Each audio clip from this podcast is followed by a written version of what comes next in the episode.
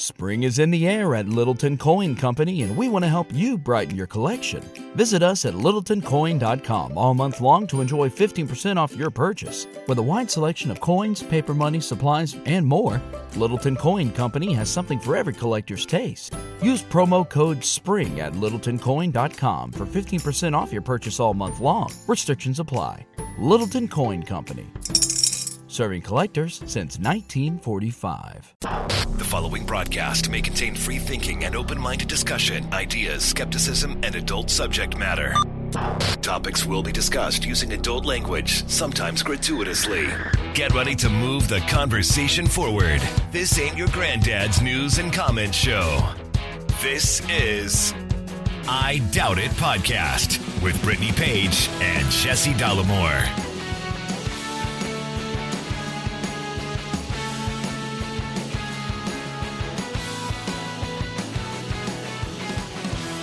Welcome to the show, everybody. Episode 775 of I Doubt It Podcast. I am your host, Jesse Dollimore, joined today by the lovely, the talented, and the scholarly Brittany Page. Here we are. We want to, before we get started here, talk about our appearance on another podcast that we had last week, Film Crickets. Film Crickets podcast with Jay and Chris, and we were on there talking about Beverly Hills Cop.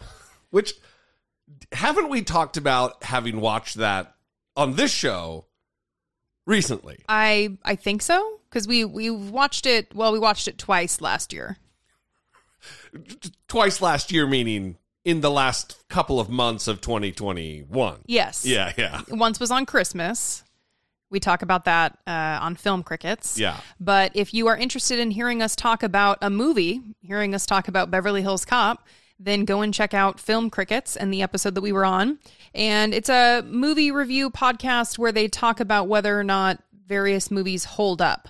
So if you are interested in checking out the show and whether or not various movies hold up, check out Film Crickets. Also, as you can imagine, we could not help but veered into politics here and there. It happens. Just a little bit. Yeah, it happens to the best of us. Well, especially when you're talking about a movie that talks about the disparities in wealth and the different communities and policing and everything else. Yeah. It's not some dopey Johnny Depp movie that's fantasy. Yes. It's, there's real issues to talk about. So. Absolutely. Yeah. It was a good time.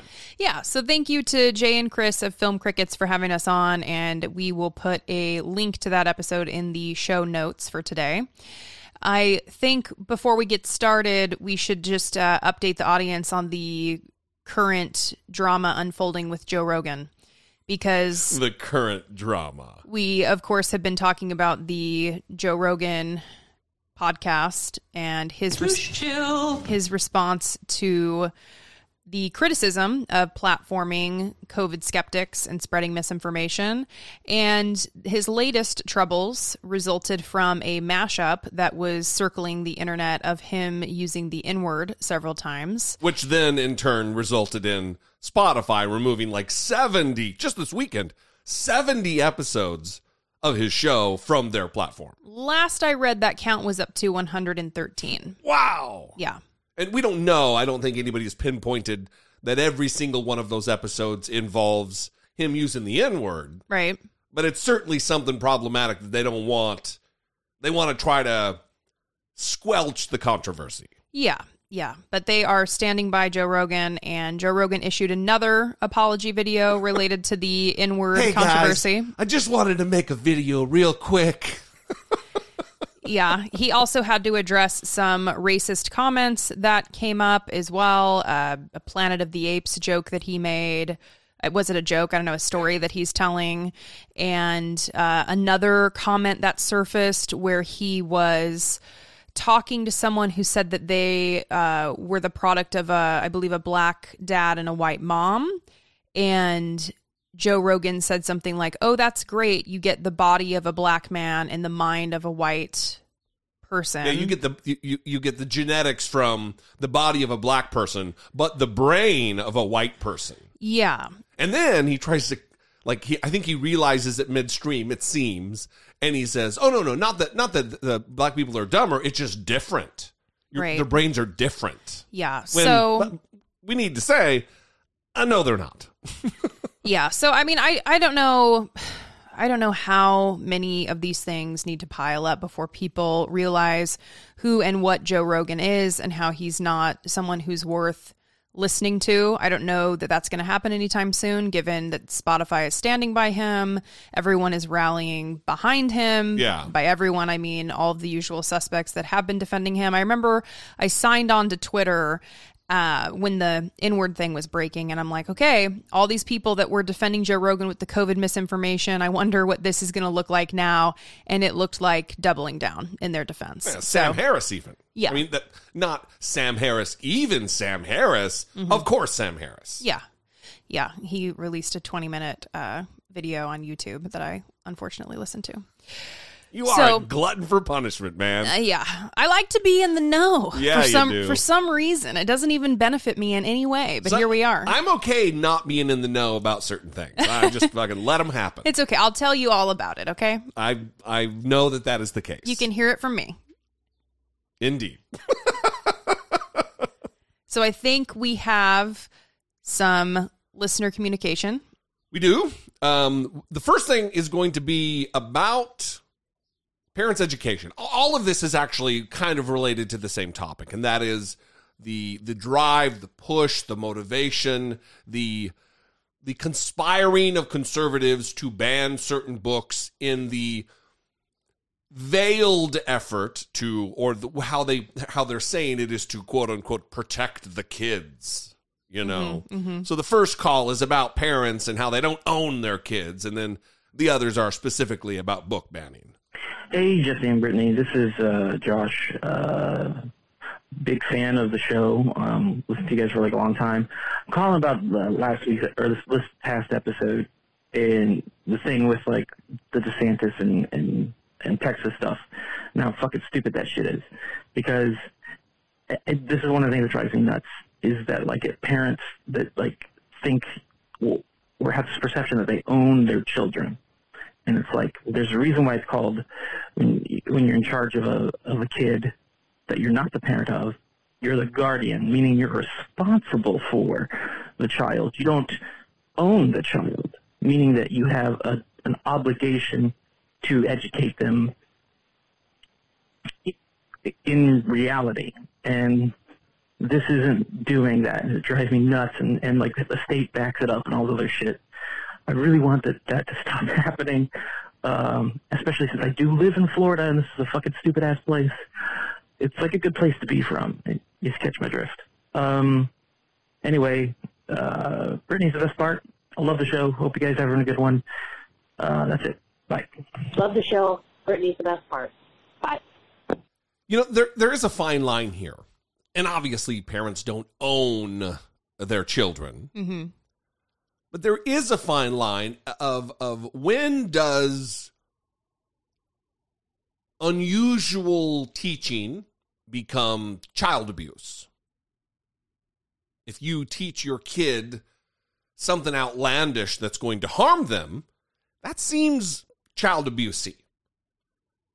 Not Gary Busey, but child abusey. Mm. And if you're but if you're teaching them some weird cultish religion, then is that where does child abuse begin? Where does it start fading into that territory? Mm-hmm. And some of these things, I believe are, and I don't know, I'm not going to name a list here, but at some point when you're feeding your kid disinformation or propaganda or lies or conspiracies or racism, somewhere along the line there, it does verge into child abuse territory.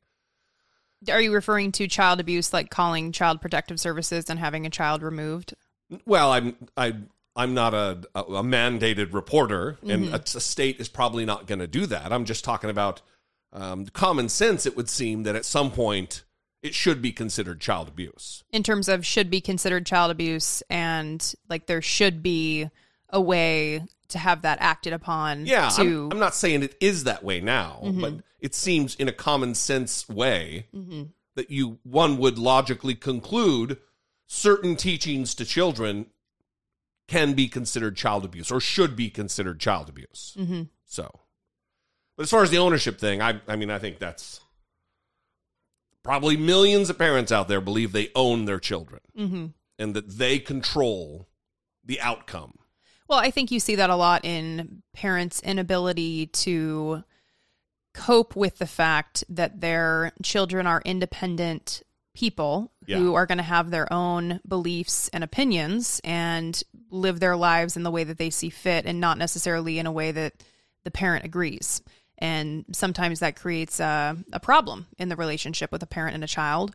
And I think you see something like what Josh described when a parent struggles with that, with their child becoming their own person. And maybe it is because they feel a sense of ownership. Maybe they feel let down, like they didn't do a good enough job because their child isn't emulating them and doing exactly as they were instructed mm-hmm. as a child. Yeah. But it is important for kids to be able to differentiate themselves from their parents and to go on and have the life that it's going to be most fulfilling for them. Sure. Thanks for the call, Josh. We appreciate it very much. Moving on, more directly addressing book bans. Hey, Brittany. Hey, Jesse. It's your boy, Rock, from Germany. I'm just answering your question about books from episode 775, I believe. And, yeah, the book that strikes me really good and still kind of has me, I guess you'd say, on my toes in my adult life is a book called Bloods. And it has nothing to do with gangs. It's about... African Americans and whatnot in the military, or I should say more African Americans in the military around the time of Korea and Vietnam. And a lot of the perspectives are from frontline troops or people that became frontline troops, for people of color, without getting too much into it. And if you've seen the movie, I believe it's called, Dead Presidents, one of the books in that book, or I guess you say chapter set in that book, deals with the same gentleman in that movie, Dead Presidents, where, hey, we're supposed to be on the same side here, but yet we're still looking at racism back at home. And the reason why it kind of is relevant to me is when I see older gentlemen I work with or older soldiers and whatnot, it's a lot of them trying to be like, well, hey, my father did this, my father did all that. Yeah, but these situations, those people are still around. And even when I was in the Marine Corps a while ago, you still have people like that. Like they're supposed to be your brothers, but in an instant, they'll basically string you up or treat you like shit, even though it's like, hey, you realize this is the wrong way of thinking. You join an organization like this, but you still think this backwards. So, that book's a good read. If you guys haven't read it, I highly suggest it. Jesse might get a kick out of there in a few, and actually it's good history in there too. So I'm not going to be shocked if that book is on the list of things that not to read from these stupid states, some of these stupid states and places. Well, let me stop yammering on. You guys have a good evening or morning. Jesse, you're not the best part because Brittany is. But you are my favorite part. Bye. Love the show. Brittany's the best part. Bye. So what if that book, thank you, Rock, what if that book is one of the ones that's on the chopping block because of going to make someone uncomfortable? Mm-hmm. And I don't know exactly what the book's about, but I know that there are probably lots of curriculums and lots of people across the country who don't want the horrible manner with which we've treated soldiers, airmen, sailors, Marines of color in this country. Returning veterans from World War II who weren't able to get home loans that were guaranteed them by the GI Bill. Mm-hmm. They weren't able to take advantage of that particular benefit that white people were. Mm-hmm. And this is, talking about that isn't CRT, it's fucking history. Mm-hmm. Well, I love hearing from the audience about the books that really impacted them. We got a bunch of emails and a bunch of calls. Yeah, and I think there should almost be like an ongoing conversation about these books that have impacted the audience when they were younger, because we can just make like I Doubt It banned book list. Yeah, I just wrote down Bloods. I'm going to buy it on Amazon. Yeah. So awesome recommendation. And we still want to hear from you on this. If there's a book that you read when you were younger that maybe had quote unquote mature themes that really impacted you, really benefited you, we want to hear about it. 657-464-7609 or idoubtit@dollimore.com. Hey guys, Ben from San Diego here.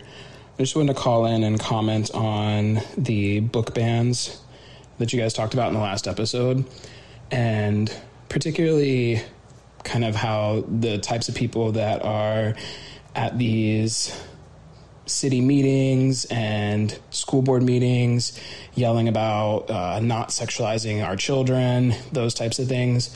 These are also the same people that are obsessed with things like gender reveal parties, and will literally go around telling anyone that will listen about how much they're fucking, as long as they're wording it in the way of, oh, we're trying to have a baby. And they're also the same people that will ask, 5 and 6-year-old boys how many girlfriends they have at school, or 5 and 6-year-old girls how many little boyfriends they have at school. They exist to sexualize children as long as it's heteronormative. And queer people don't do that. Queer people really just want to have acknowledgement that we exist, So it's just really bizarre that this is the turn it's taking. I mean, it's not really bizarre. This is what these people do. They're using that as a way to oppress queer people and people of color continuously. I just thought that was an interesting observation. Love you guys. Bye. That reminded me of, it's like this T-shirt that I saw one time in my feed on some sort of pregnancy announcement.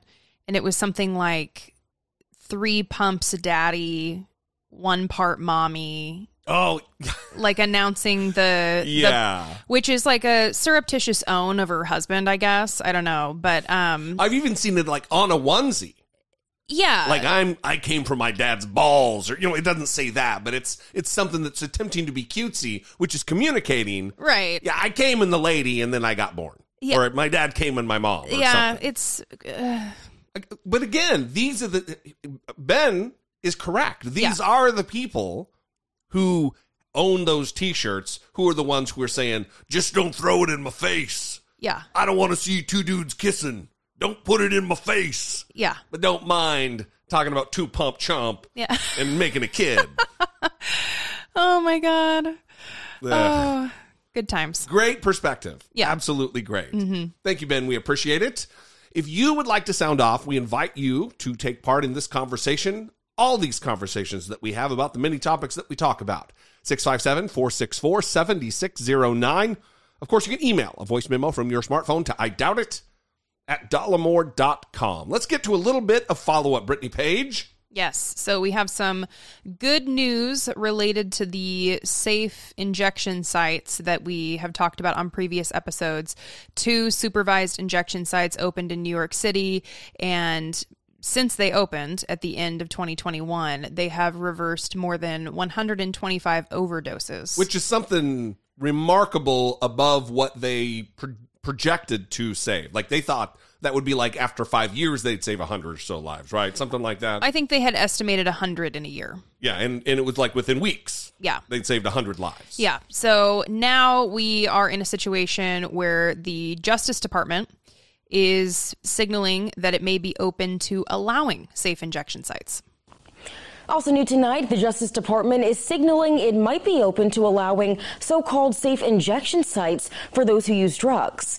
Safe injection sites allow people to use intravenous drugs and other narcotics with protections against the fatal overdose. A trained medical professional is also on site. The Justice Department said it's evaluating such facilities and talking to regulators about appropriate guardrails. Stephen Murray is a paramedic and member of the organization SIFMA, which has been lobbying state lawmakers to allow these centers in Massachusetts.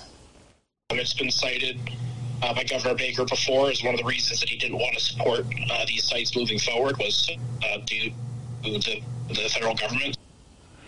So Murray sees this as a new step toward getting these sites approved by lawmakers on Beacon Hill. He also points out that safe injection sites have a proven record of saving lives. And he says they can also save taxpayers' dollars because less people experience drug overdoses that can land them in the hospital. Fewer. That was a fewer. Fewer people. Yeah. So a little bit of how the sausage is made. Sorry, I hate it, but there's no other way to phrase it. I listened to several news packages. I was desperately trying to come up with some kind of a two-pump joke there with a sausage, but I couldn't. I couldn't in time. I saw. Yeah. I listened to several news packages about this Justice Department move. And I chose this one, even though it was kind of Massachusetts-centric, because the others that I listened to were very aggressive. And even out of San Francisco, I listened... stigmatizing... Yes, absolutely. Yeah. Stigmatizing the population of drug users. I mean, the news package out of San Francisco was the most surprising because you'd think that they would be in support of something like this. I mean, they were showing B-roll footage of people sweeping up syringes off the street. And again, they brought in Tommy Lahren to do there's hypos everywhere. Yeah. But listen, if that's your concern, right, you don't want needles on the streets, then you should be right here supporting safe injection sites because that is what it is designed to prevent. Which is the least of the benefit. The most of the benefit is saving human lives. Absolutely. But if we're speaking their language. Also, this report that was published by the bipartisan U.S. Commission on Combating Synthetic Opioid Trafficking found that opioid overdoses are costing the economy $1 trillion each year in the United States. $1,000 billion. Right. Almost. Well, it's not all. It's slightly higher than what we pay for our military every single year. Mm-hmm. The defense budget is what it's costing, is what drug overdoses are costing the United States. So it's tremendous. So if people aren't going to care about the more than 100,000 people who died of drug overdoses last year and the previous year, which was an increase of 30% from the year previous, then maybe the impact on the economy will have them caring about it. I mean, they always say, are taxpayers going to pay for this? Well, taxpayers are already paying for the overdose crisis that's happening now. So isn't it time to start looking at evidence-based procedures that can assist with that? And luckily, the Justice Department seems to be taking the step to make a common sense change. So going back, still follow up, but let's go back to the book bans and the aggressive fake war against CRT that is absolutely not being taught in elementary schools, that is absolutely not being taught in high schools, that's not even being taught in undergraduate schools in college. As part of that, because now CRT can be anything conservatives want it to be, Black History Month is now in the sights of conservatives, blanketing everything in with CRT. With Black History Month underway, there are questions about how new restrictions on diversity education in some states may play out. According to an analysis by Education Week, since last year, 37 states have introduced or passed legislation that puts constraints on what can be taught about racism, sexism, and inequality. Nadra Nittle, education reporter for the 19th, an independent nonprofit newsroom reporting on gender, politics, and policy, joined me to discuss the growing controversy. You know, here we are entering Black History Month, and critical race theory is not being taught in classrooms in America, at least not how it was originally designed.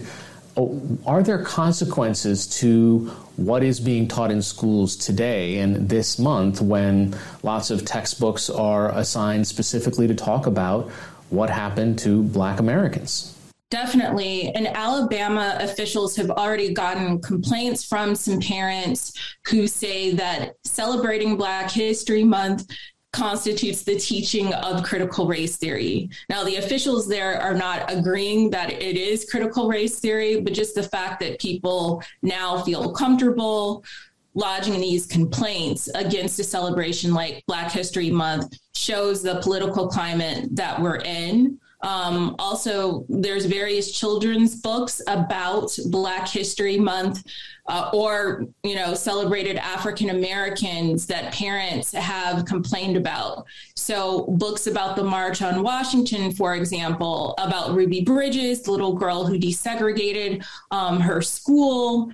Also, even biographies of Michelle Obama and the athlete Wilma Rudolph. All of these books have gotten complaints. So what's the problem with a book about Wilma Rudolph? What is objectionable to parents or whoever doesn't think that it should be in a classroom? So that complaint came out of Texas, a suburb of Dallas, and the concern was just that the book mentioned the racism that Rudolph endured in Tennessee during the 1940s. So many of these laws say that, you know, any references that could make students feel uncomfortable, especially white students, feel uncomfortable in some way about racism or about the history they're being taught, that parents can complain about that. And that's what we're seeing. Parents saying they're uncomfortable with references to racism. So is there pressure now on school superintendents and even down to the principal level that there are potentially parents that could say, hey, I don't want my kid learning this book during this month or ever? Yes, we do know some principals that have already been forced to resign. In Texas last fall, a principal was forced to resign, and critical race theory was named as one of the reasons why. I've spent the past week talking about principals in light of a new study that came out about the well-being of principals, and those administrators expressed to me that they are afraid. One administrator I spoke to was from Virginia, where the governor there has not only banned critical race theory, but also set up hotlines that people can call for teaching divisive subjects in school. Virginia, our neighbor. Yeah, Glenn Youngkin. Well, listen, it is very strange to me because this is one of those things where, what if Glenn Youngkin banned smoke breaks for first graders? Mm-hmm. Well, there are no smoke breaks, mm-hmm. but there's a lot of parents who would get, oh my God, it's a crazy time. I mean, it's the same. It's all nonsense. And now the dog whistles have gone from dog whistles to bullhorns. This is the ultimate objective. Mm-hmm. They don't want Black history taught. They mm-hmm. don't want Black History Month celebrated. Right. They want to continue to go through their lives saying, well, there's no White History Month. We don't have all white colleges. Why do they have historically Black universities? Mm-hmm. I mean, it's... You're actually seeing that in the inward discourse with Joe Rogan, by the way. Yeah. A lot of people saying, well, if Black people can say it, then why can't white people say it? Right. Even Harris Faulkner on Fox News, a Black commentator on Fox News, she was talking about how there needs to be a rule for everyone. Here's the thing about Joe Rogan. I'm never going to come on any air and, you know, sign off on him using the language that he used, because it was terrible. I can't condone the language, but I will defend his right to use it. Although I'm going to be honest, if we're going to just unilaterally ban anyone who has used these phrases, there goes the whole Super Bowl halftime show. There goes Howard Stern. Whoopi Goldberg. What? That's the thing. Yeah. That's the thing. Mm-hmm. Right? Yep. I mean, if Black people are going to use this word in our rap music or wherever it is, Then what are the rules? Is there a list of people mm-hmm. who use the word? No. Right? I need the list and I need the rules, because to me, if a word is a word is a word and it's not going to be used by anybody, then it has to be across the board. And I'm raising children. It would make it really easy to be able to tell my biracial children exactly why that word has been taken off the table with no exception. No question. I'm in favor of no one saying it, because when there's a double standard, there's no standard. Well, and it's offensive. Yes. So Harris Faulkner, who is Black, wants a list of approved and unapproved words. And who's going to make this list? Mm-hmm. I mean, is there some authority that's going to do it? Or is it the Fox News executive board? Mm-hmm. Where's the list coming from, mm-hmm. Harris Faulkner? Who creating a list would be appropriate mm-hmm. in your eyes? Well, she must really struggle with educating her kids about other words, you know, other cuss words. Yeah. when do you say bitch? You only say that at home. Don't say that, or I'm sure she tells her kids like not to say libtard outside of the house, example. Yeah. That may be one. Or, shithole countries. Right. That's a bad one. Yeah. I mean, she gets it with other words. Right. You can have a conversation with your kid about words that they hear, words that adults use, words that are used in this context. I think she can figure this one out. Well, the other thing about this entire thing with the Joe Rogan deal is, and we're back up on it here, is especially when you go online, I know Twitter's not real life, but it's a bunch of white people complaining that they don't get to use the word. It's a bunch of white people explaining to others why it's not racist or not offensive. It's not the conversation that they need to be having any part in whatsoever, because it doesn't affect them. It doesn't impact them. Well, and these are the people who need Black History Month the most. Oh, yeah. And unfortunately, 37 states in that PBS package, 37 states are considering limiting the teaching of racism, sexism, inequality. 37. Under the guise of CRT, which, again, is not being taught. Well, remember, though, we kind of need to move away from talking about CRT because it is becoming more general now. Like you said, they're showing CRT, their true colors. CRT is a thing, though. So they're lumping everything into this CRT bucket that it's not what it is. Right, but they're starting to move away from using critical race theory, and they're starting to say divisive topics. Oh, right. I see what you're saying. Topics that make people uncomfortable. Yeah. Because we always knew it wasn't about CRT because CRT is not being taught. So now they're just becoming more honest. Yeah. And actually saying what they mean. It's just topics that they feel are going to make their kids uncomfortable, that they don't want taught. And they want to control that. And listen, let's also be clear about that. It's not making their kids uncomfortable. Right. It makes them uncomfortable. Right. Yeah. Because they know that they would be the people 50 years ago who were segregating schools, who were out there holding a sign saying race mixing is communism. It's these same people who are alive today who didn't learn anything. They are on the wrong side of history today, and they would have been on the wrong side of history then. Right. All right. Moving on. I Doubt It is a listener-supported podcast. Support comes from our most loyal, engaged, intelligent, and good-looking listeners just like you via Patreon. Your support on Patreon for as little as $2 a month would help keep the conversation moving forward one podcast at a time. If you have a few dollars to spare each month, we invite you to help produce the show by joining the Patreon family. Please visit patreon.com/I Doubt It Podcast. We would like to thank our new Patreon supporters, Lori B. Elaine B. Marsha D. Mark C. Mario V. Scott R. And David R. Okay, I was going to say you ruined it, Scott R, but no. The D's, the V's, the C's, and the B's, and then the R's. Yes. So thank you very much to our new Patreon supporters. We appreciate your support and could not do this without you. We would also like to thank our Patreon supporter who increased the pledge, Nicodemus P. Thank you so very much for your support of the show. Nico, who has joined us on several Patreon calls. Yes. And do not forget that we have our Patreon calls on the last Saturday of every month, meaning that it will be Saturday, February 26th this month, and that we now have those at 1 o'clock p.m. Eastern Daylight or Standard Time, whichever it is in the year. Correct. 1 p.m. Eastern Time.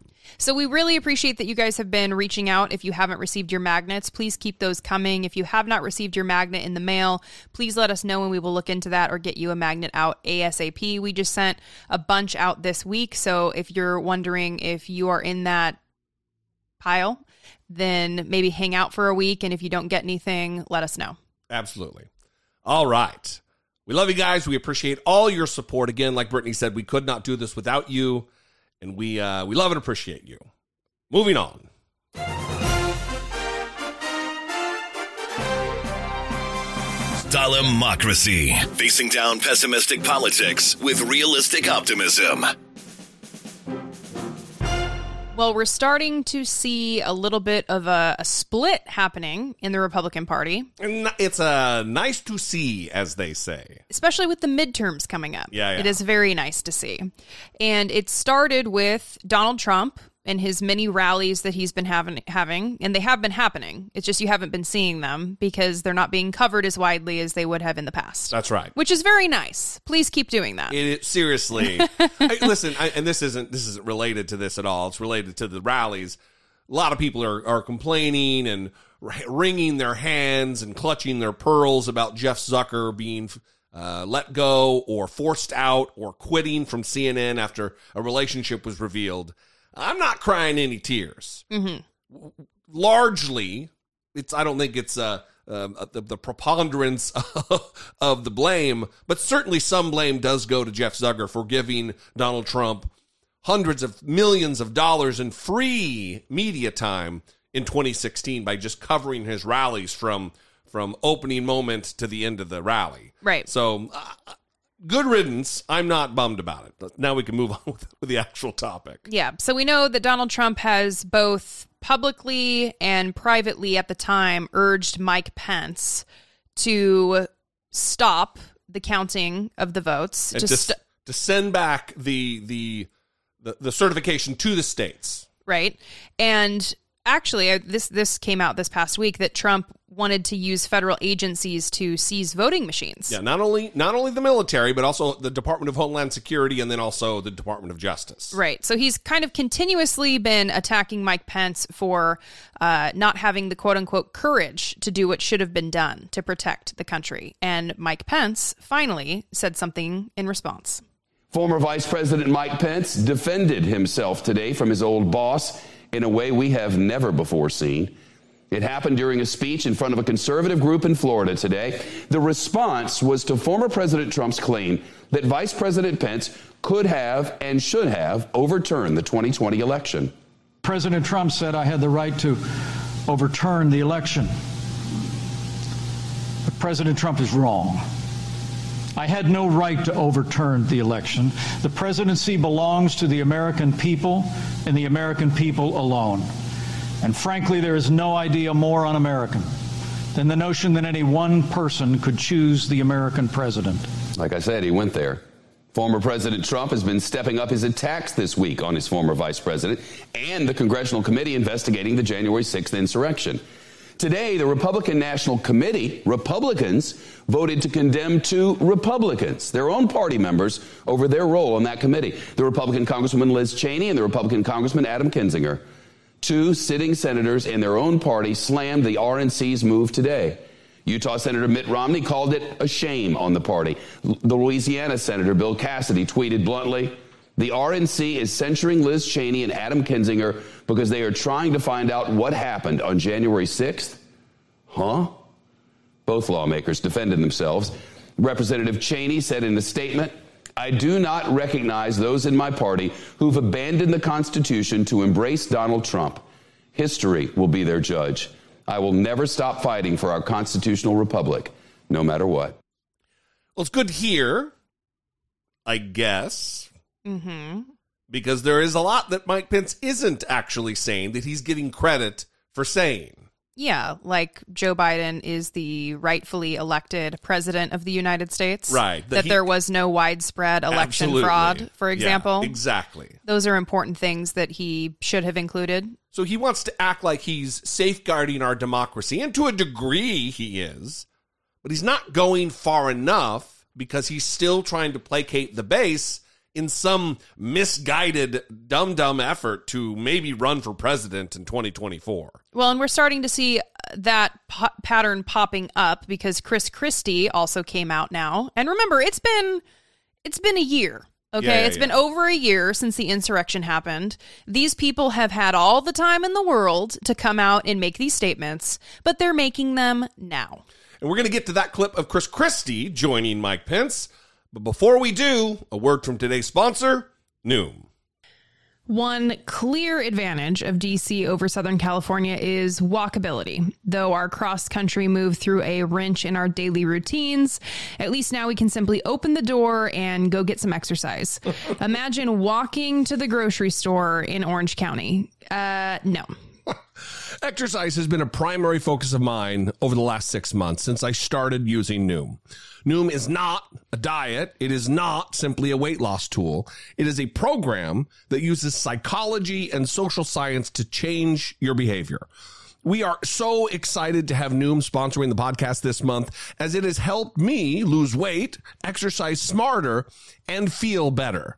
Go to Noom.com/I doubt it to take your free 30-second Noom quiz today, or simply click on the link in the show notes to get your health headed in the right direction. Noom's super detailed exercise and food trackers give me a clearer understanding of how my effort is stacking up and where my calories are being spent. Wait until you see their food budget. You can even track your daily water intake and gain insights into your sleep habits. And you can do all of this in less than 10 minutes per day, thanks to Noom's use of cognitive behavioral therapy dispensed in intuitive and insightful lessons. Cognitive behavioral therapy is an evidence-based practice that helps people gain a clearer understanding of their negative thinking patterns and triggers so they can better change their behavior. This is how Noom goes beyond just a diet.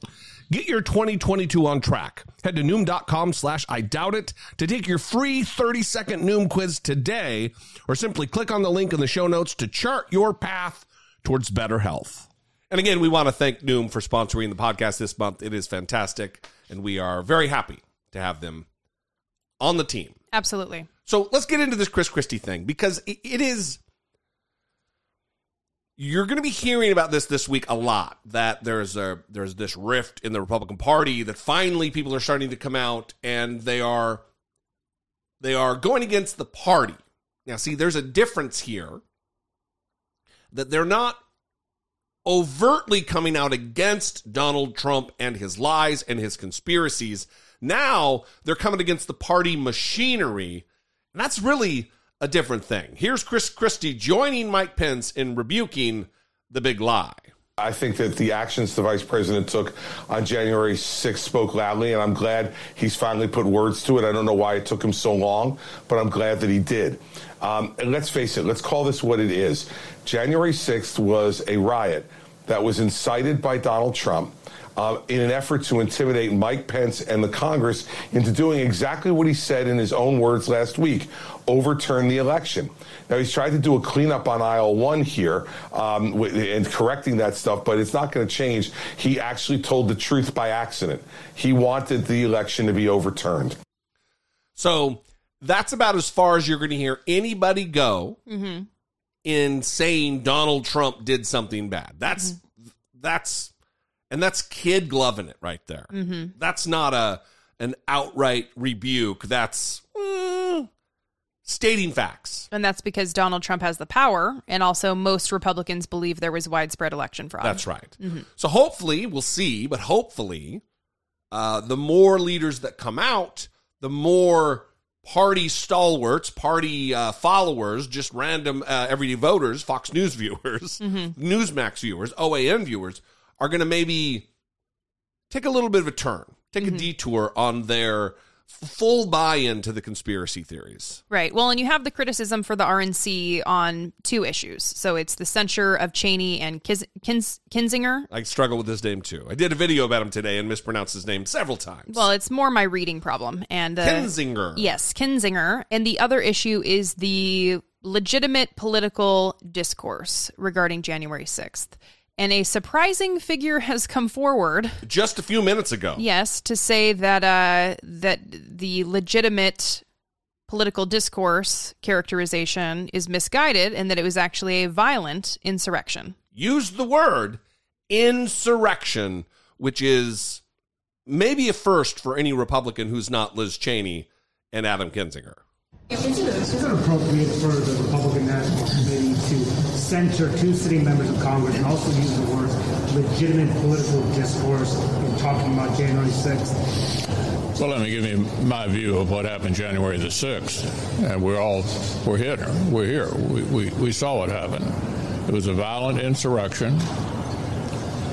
for the purpose of trying to prevent the peaceful transfer of power after a legitimately certified election from one administration to the next. That's what it was. With regard to the suggestion that the RNC should be in the business of picking and choosing Republicans who ought to be supported, traditionally the view of the National Party committees is that we support all members of our party, regardless of their positions on some issues. Do you have confidence in her, Ron McDaniel, as chairwoman of the committee? I do, but the issue is whether or not the RNC should be sort of singling out members of our party who may have different views from the majority. That's not the job of the RNC. Bunch of stuff there. Mm-hmm. Do you have confidence in Romney McDaniel, who pause. Has dropped the Romney, by the way? Lengthy pause. I do, but... Yeah. Mm-hmm. The pause speaks very loudly, mm-hmm. and so does the pause and then but. Yeah. Because listen, Mitch McConnell doesn't just pop off, doesn't just talk extemporaneously off the top of his head. Oh, absolutely not. Mitch McConnell, everything he says is... Calculated and filtered through... a press person, mm-hmm. his press secretary or his communications director, someone is formulating and thinking about long term how these things are going to be perceived. Right. So for him, one, to say that it's a violent insurrection for the purpose of reversing the election and the peaceful transfer of power is a big deal. Now, what you didn't hear him say is implicate Donald Trump in that. Mm-hmm. That gives him some room here. Mm-hmm. It gives him maybe the ability to shield himself from the fire, the incoming fire that's going to be coming from Donald Trump tomorrow, most certainly in a statement. Mm-hmm. Well, and one of the interesting things about what the Republican National Committee said in their censure of Cheney and Kinzinger is that they both, quote, support Democratic efforts to destroy President Trump more than they support winning back a Republican majority in 2022, which I think just kind of makes clear their priorities. Even Mitch McConnell was just saying, like, we don't punish people because they disagree on certain issues. As long as you're a Republican, you're in and you're good to go. Well, isn't that kind of the problem? I mean, there are now Republicans who are unhinged from reality, who are saying very damaging things for our democracy.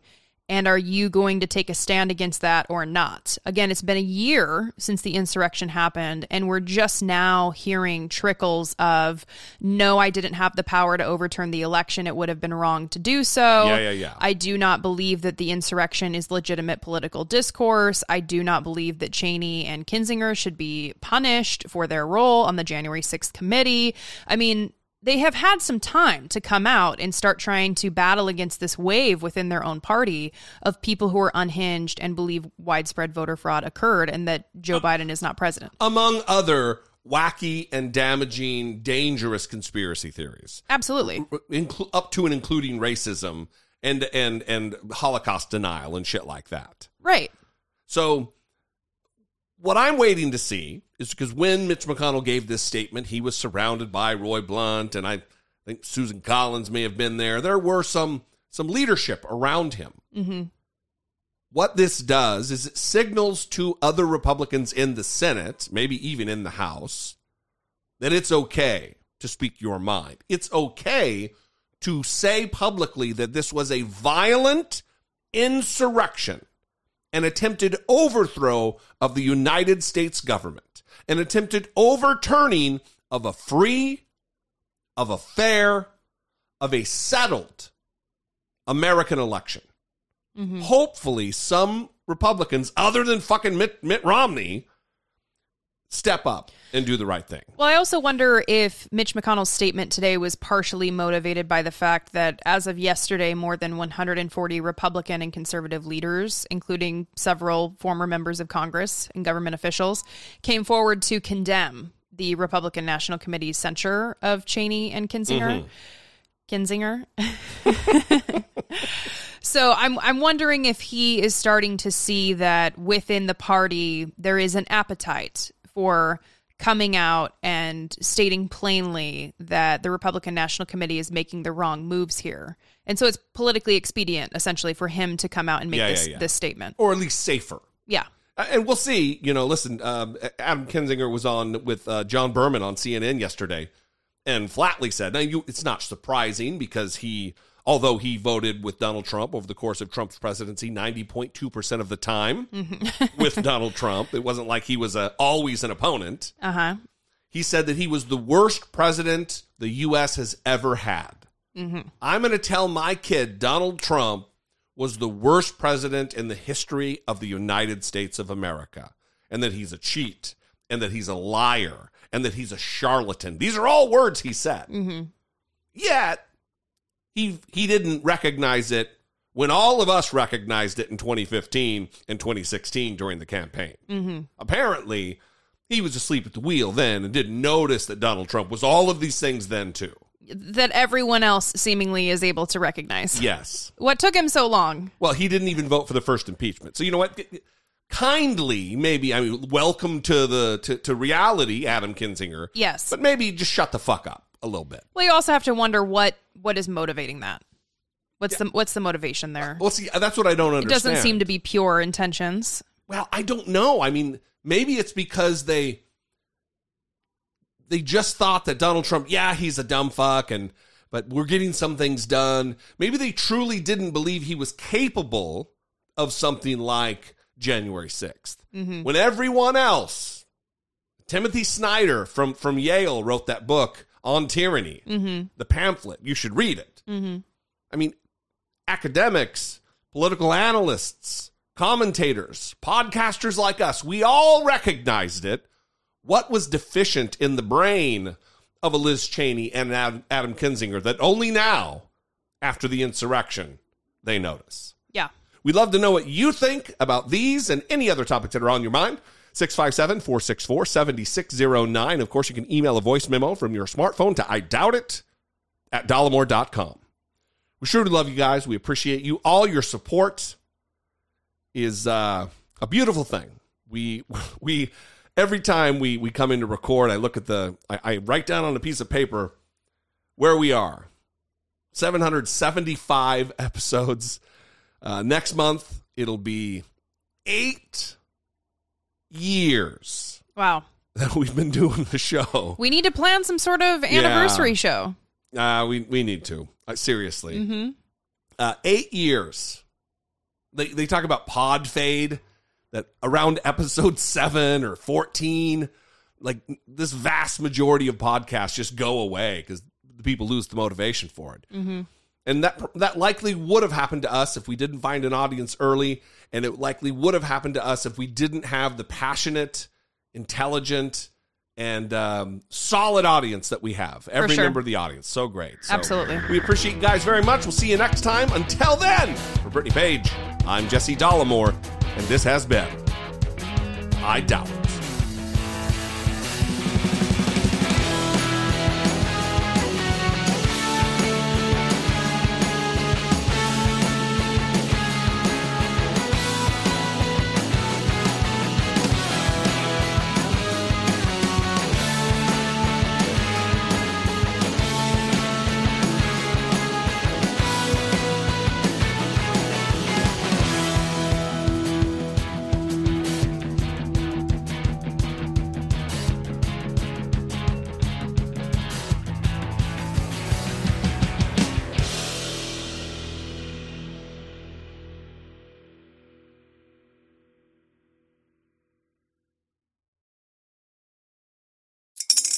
Spring is in the air at Littleton Coin Company, and we want to help you brighten your collection. Visit us at littletoncoin.com all month long to enjoy 15% off your purchase. With a wide selection of coins, paper money, supplies, and more, Littleton Coin Company has something for every collector's taste. Use promo code SPRING at littletoncoin.com for 15% off your purchase all month long. Restrictions apply. Littleton Coin Company, serving collectors since 1945.